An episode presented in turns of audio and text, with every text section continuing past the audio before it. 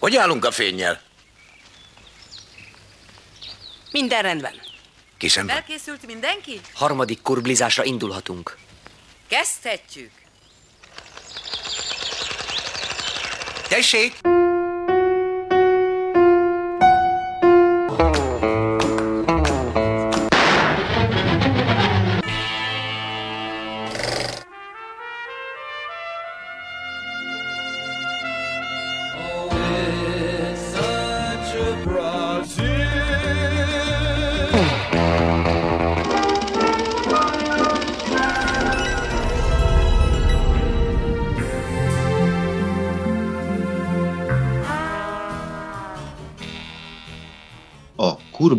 Mai adásában az amerikai független filmesek újabb megkerülhetetlen alakjának, a New York peremén felnőtt Hal Hartley-nek vizsgálom legértékesebb játékfilmjét. Az 1990-ben bemutatott a Semmi ágán eredeti címe Trust, magyarán bizalom. Az amerikai kül- és elővárosok kispolgári milliójének pedagógiailag pontos és ironikus megfogalmazása.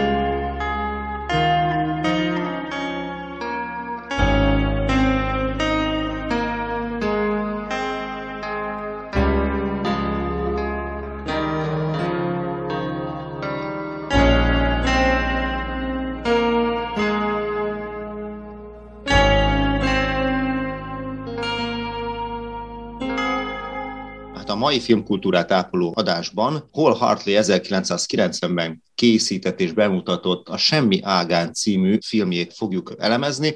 Mai beszélgető partneremmel, Bicskei Gabriellával, aki Szabadkán él, és itt tanít a Kosztolányi Dezső Tehetséggondozó Gimnáziumban, és író is vagy, ha jól tudom.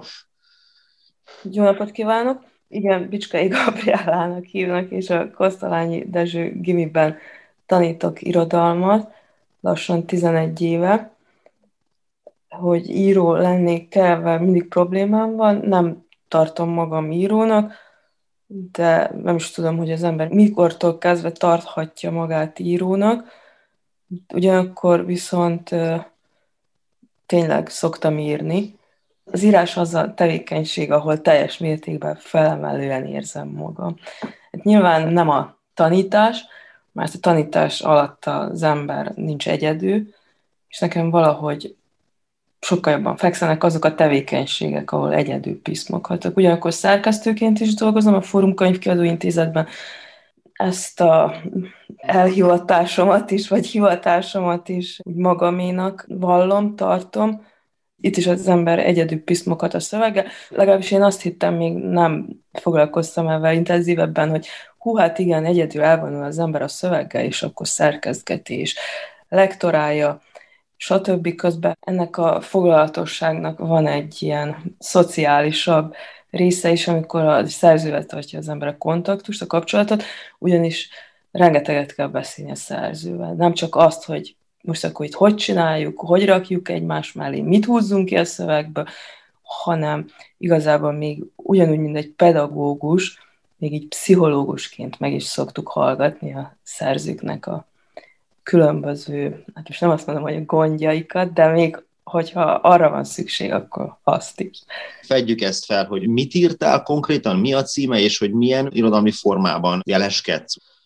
Nyolc évvel ezelőtt jelent meg a Magyarországi Jak és a Prep.hu, valamint a Fórum kiadó közös koprodukciójában egy prózakötetem, és azóta nem jelent meg semmi. Ha jól tudom, pont most dolgozol egy ilyen... Egy regényen dolgozok már lassan két éve.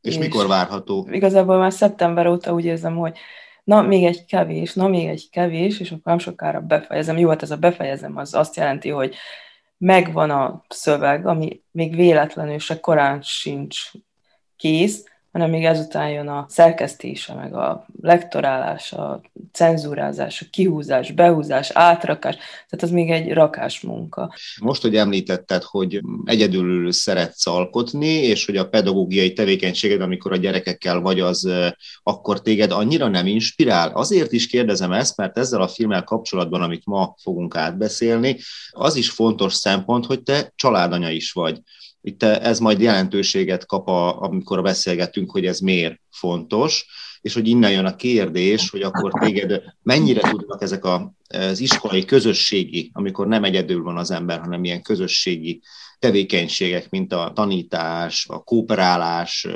ebből te magadnak milyen típusú inspirációkat tudsz gyűjteni? Mm, igen, rendben. Nagyon szeretek a diákok közt is lenni, nagyon szeretek velük beszélgetni az élet dolgaival kapcsolatban. Volt az iskolában egy könyvemutató, és a diákok vezették le, négy lány, poénkodva megjegyeztem nekik, ugyanis én nekem ebben a szerzővel pénteken szintén lesz egy könyvbemutatóm Zentán, amit már nem a diák lányaim fognak levezetni, hanem én. Tehát én fogok vele beszélgetni, és így viccesen meg is jegyeztem a lányoknak, hogy jaj, de jó, hogy most így összejöttünk ez a zentai könyvbemutató előtt, legalább nekem nem kell most már gondolkodnom a kérdéseken, majd elsütöm azokat a kérdéseket, amiket ti felraktatok. Titeket ez érdekel, nincs ezekkel a kérdésekkel semmi gond. És jó, jó ez... kérdéseket tettek fel? Igen, nagyon jó kérdéseket tettek fel. Sokkal jobbakat tettek fel, mint amiket én föltettem volna.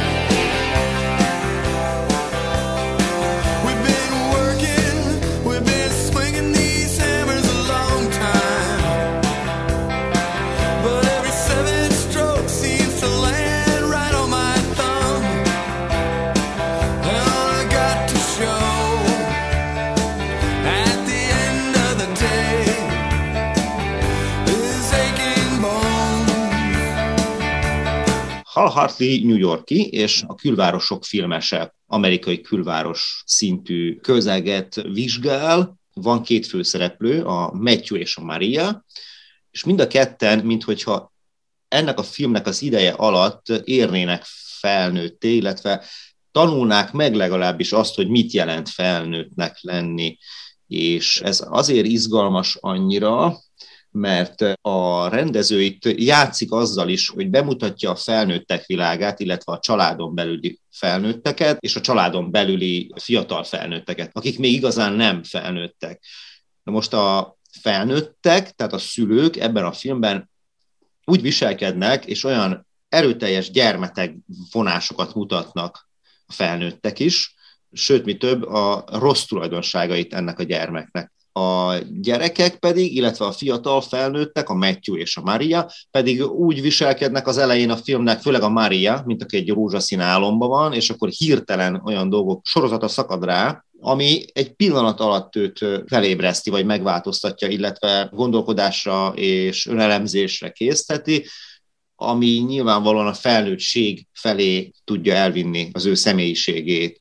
Te ezzel nagyjából egyetértesz illetve természetesen azt kérdezem meg tőled, hogy hogy tetszett a film?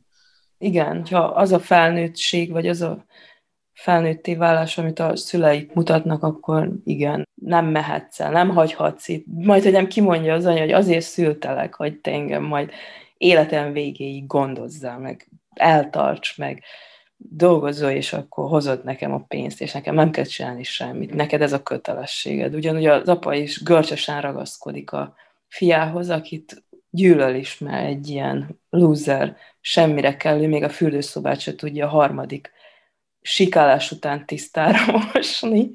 Ez is vicces. Tehát igen, nem, ők nem felnőttek egyáltalán. Milyen szülők ezek, és milyen szereplők ezek, és, és milyen atmoszféra ez, amit ez a film sugal? Ez egy jó film. Tetszettek a képek, tetszettek a párbeszédek, tehát igen, így egymás mellett elbeszélnek az emberek. Említetted a film eredeti címét, ami Trust, tehát bizalmat jelent. Mit jelenthet ez a film cím szerinted? Miért ez a film címe? Ahogy elnéztem ezt a két embetűs főszereplőt, a Mariát és a Matthew-t, akik lényegesen különböznek egymástól, így megjelenésre is, korba is. Tehát igen, az egyik, ahogy említetted, ez a rózsaszín, az elején egy rózsaszín üres fejű fruskának ható lány, akiről végül is aztán kiderül, hogy mégse annyira rózsaszín és mégse üres fejű, a Matthew pedig pont az, aki azt szeretné magáról mutatni, hogy ő pedig esetleg sokkal többet tud a többiektől, az átlag emberektől, valami Isten adta tehetséggel áldotta meg az ég. Miért bizalom? Szerintem ők nem tudnak magukba sem bízni, de hát ez egyáltalán nem meglepő. Azok után, hogy a szüleik mennyire érzelmileg is, lelkileg is, mondjuk még fizikailag is mennyire kizsigerelik őket, ha bár a lányt, Mariát nem annyira, de nem a francot, tehát ott is az anyja egy késsel ront neki, amit igazából az a kés az ott van a kezében előtte is már, mielőtt megérkezett volna, de hát azért, hogyha valakivel beszélek, akkor nem hadonászok egy késsel, főleg nem a gyerekem orra előtt, meg úgy egyáltalán senki, most hülyeséget beszélek, mert senki orra előtt, a Matthew meg az apja azt hiszem, hogy hasba is vágja. Végig azt súlykolják beléjük, hogy ebbe az atmoszférába fölnőve se nem is bízhatnak saját magukba se. Hogyha azt hallom, valószínűleg, hogy ezt nem most kezdték el nekik mondani, hogy te mit mondtál, hogy elmész elköltöző, hogy képzel? Tehát nem tudsz megélni hol fogsz lakni, te nem tudsz dolgozni, és te nem tudod magad eltartani, és te semmit nem tudsz, te nem tudsz takarítani, és te semmit, hogy fogsz főzni. Tehát így ezt nem most kezdhették el súlykolni a fejükbe, hanem valószínűleg, hogy ők ebbe a mérgező légkörben nőttek föl, hogy ők egy nulla a társadalomban, meg úgy egyáltalán a családon belül is, meg, meg mindenhol. És hát ebből a légkörből, vagy ebből a lelki terrorból nem is lehet kiszakadni most már ilyen idősen, úgyhogy hogyan is bízhatnának saját magukba. Tehát ők is valószínűleg meg vannak győződve róla, hogy ők tényleg képtelenek bármire. Nem csak magukba kellene, hogy bízzanak, hanem az embertársaikba se. Így én se tudnék bízni anyámba se, meg apámba se, hogyha így viselkednének velem, hogy váratlanul, indokolatlanul hasba, gyom, gyomorszájon vág apám, elmegy mellettem is megöklöd, szóval. Volt valami kiinduló oka ennek. Kiinduló oka? Hát azt hiszem, hogy a, azt hiszem... kiinduló oka lehet annak, hogy de... valakit így, így hasba vágunk a hát, saját hát gyerekünket, hogy egyáltalán az embertársunk. Persze, ez egyértelmű, csak ugye ez már egy olyan szélsőséges esete a családon belüli viszonyoknak, úgymond a szülői szigornak ez egy nagyon rossz példája, mert valószínű, hogy nem volt gondos szülő egyik esetben sem, tehát sem a férfi nem gondozta a fiát, és sem egy a másik család esetében nem volt az, hogy a Máriára különösebben odafigyeltek volna, hiszen a film úgy kezd, hogy bejelenti, hogy terhes vagyok, sőt, mi több, megházasodom, meg el is költözöm, meg mindent. Tehát amikor így egy ilyet látsz, akkor nyilvánvalóan te is, mint pedagógus felmerül benned az, hogy nagyon elhanyagolt gyerekekről van szó, a szülő és a gyerek viszonyban pedig ez a Münchhausen-szindrómás szülő rajzolódik ki, aki birtokolni akarja a gyermekét, és akkor innen jön a kérdés, hogy, hogy szerinted ez reálisan van-e bemutatva, hogy tényleg ilyen a, a társadalom, akár itt Szabadkán. Én szerintem az, hogy egy szülő ilyen szinten megmérgezi a gyereke életét, vagyis hogy ilyen szinten rátelepszik a gyerekére, ilyen démonikus kötelékekkel hálózza be, mint a polip. Nem kell kisvárosinak, meg szabadkainak se lenni, ez mindenhol van. Itt valójában a szülő fél attól, hogy egyedül marad, mert képtelen emberi kapcsolatokat kialakítani, képtelen magának normális párkapcsolatot találni, és akkor egyszerűen a gyerekébe kapaszkodik. Azért a társadalom hibáztatását se felejtsük el. Valószínűleg, hogy nem magasan iskolázott emberekről van szó, ez így kiderül, látszik. Nyilván nem valami high class munkahelyük van, ahol borzalmasan jó keresnek, de hogyha nem is keresnek borzalmasan jó, nem az átlag középréteget, a polgári családot képviselik, és tegyük fel, hogy az anya is egy gyári munkás volt, valószínűleg az apa is, be is van mutatva, Maria elmegy abba a gyárba. Azt mondja a végén, hogy inkább szeretne gépírónő lenni. Szerintem az is eléggé emberölő munka lehet, és mondjuk tegyük föl, hogy az anyukája is valami hasonló munkát végzett, és hogy hazamegy este, biztos, hogy nem volt neki a fizetéséből adódólag babysittere, valószínűleg, hogy tömegközlekedéssel járt, napi 8 óra munka után hazaér, akkor elkezd főzni, ott van vele még akkor régebben a két csérogó gyerek, és szerencsétlen nőnek biztos, hogy nem volt türelme, meg ideje, meg energiája, meg idege ahhoz, hogy ő a gyerekeivel foglalkozzon egy ember ölő napi 8 órás munka mellett, ahova oda is kell érni, meg haza is kell érni, tehát akkor vegyünk 10 órát, meg mire elkészül, meg otthon a házi munka. We build a house and filled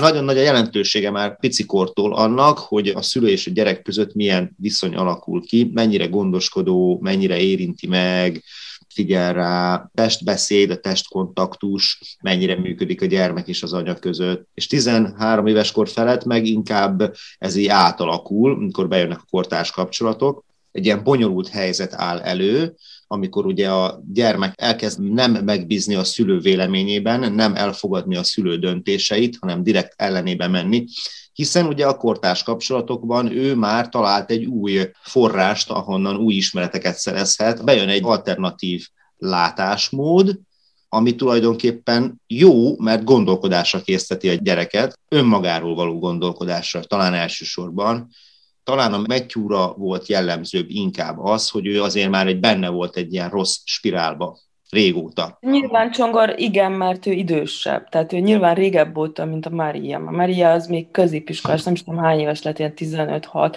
film elején egész rózsaszín felhőbe látja a világot. Matthew az nyilván, hogy régebb óta benne van ebbe a spirálban. Igen, és mondtad, hogy ez a két karakter mennyire különbözik, mennyire elüt egymástól. Szerinted mi tartja őket együtt? A szeretet, amit eddig nem kaptak meg, és a gondoskodás. Például a Matthew esetében, aki azt mondja, hogy gondoskodni szeretne. Látja ennek az értelmét, hogy a Mariának és a születendő gyermekének a gondviselője legyen. Ő direkt fel akarja vállalni ezt.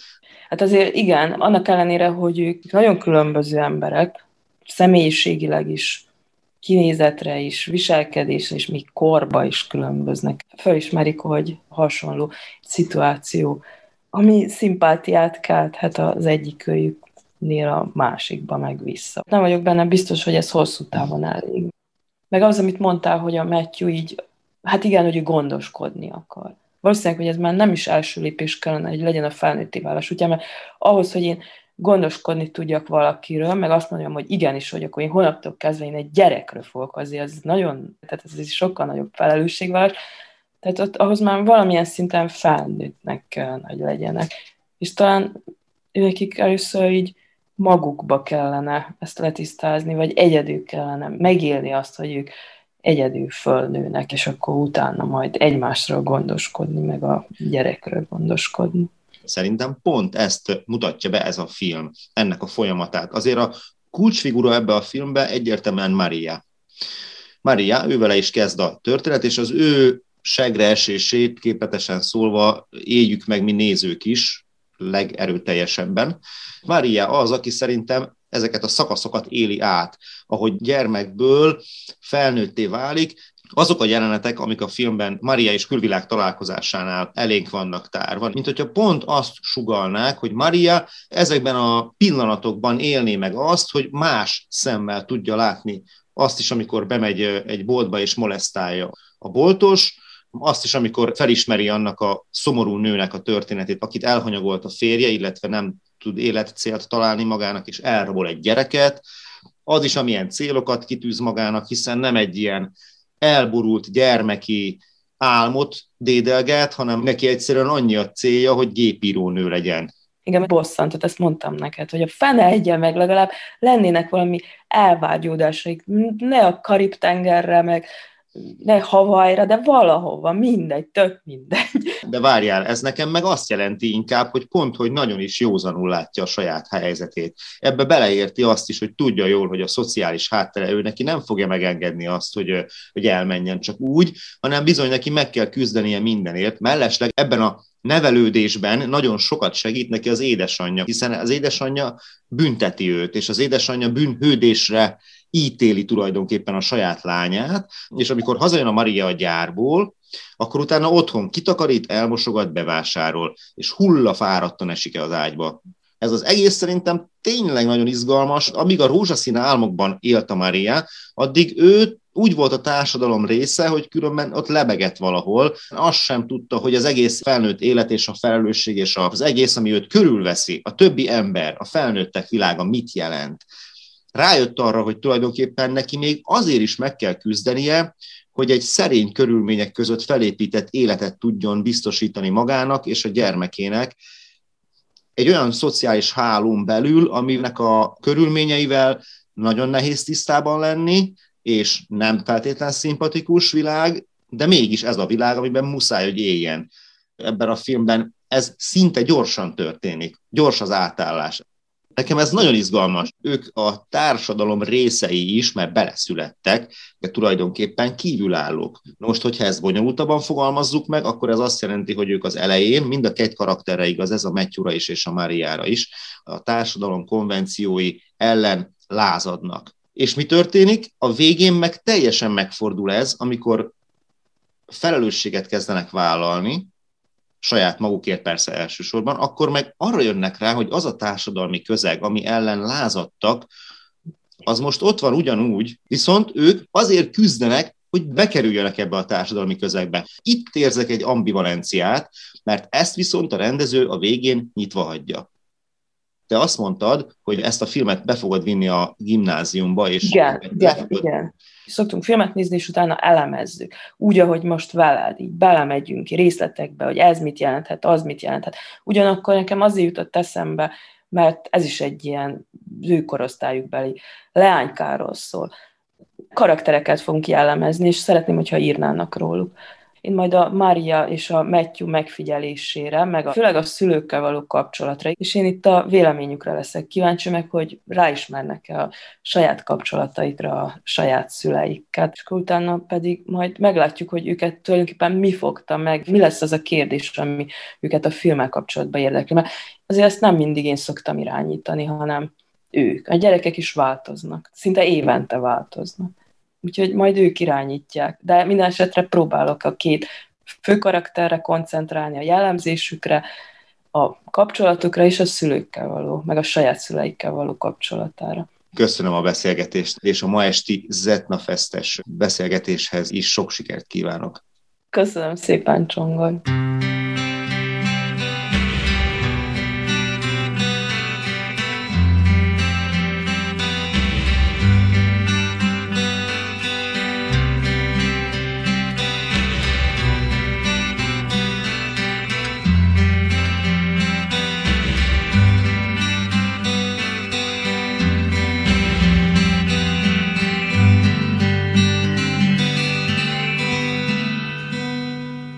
Hal Hartley, Wenders, Godard, Cassavetes vagy Mike Leigh konyha realizmusának nyomdokain egyaránt reflektál Európa és Amerika filmes erővonalaira.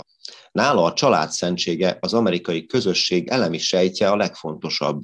Ez a kulcs, Ezen keresztül fejlődik ki az amerikai kisváros, és tulajdonképpen a rendszer tágabb kontextusának a kritikája, a különböző társadalmi rétegek ábrázolása, a pragmatikus, merev rendszerek működési hibáit leleplező, változó és reményekkel teli karakterek józan és tiszta szívű, olykor prózaian igaz és letisztult látásmódja. Hartley repetitív zenével egységesebbé tett története a társadalom működési zavarait és a családon belül elkövetett hibák kölcsönhatásait tárja fel. Kifigurázza az amerikai mítoszt, de ironikusan lehangoló társadalom kritikájával inkább a rendszeren belüli szabad individumok csapda állapotából fakadó teljes döntésképtelenségét ábrázolja kifejezi a józanul felismert lehetetlen helyzetre adott válasz ingatagságát.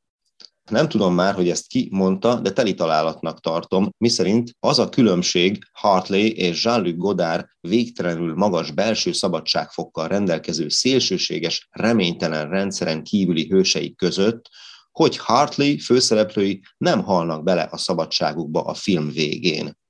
Ezzel Hartley egy realista, ismeretlen, kimenetelő, nyitott végű történetet teremt, melyben a teljesen szabálytalan hősök előtt valahogyan mégis felcsillan a rendszer elfogadásának a lehetősége.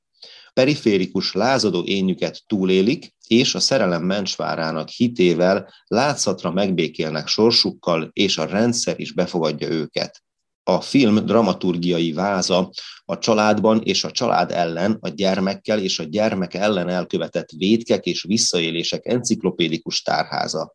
Érzelmi zsarolás, kóros birtoklásvágy, azaz a Münchhausen szindrómás szülő, a középpontban nem csak a férfi-nő viszony áll, hanem a gyermek és a gyermekség állapotainak nemtől, kortól, társadalmi státusztól függő megjelenési mintái.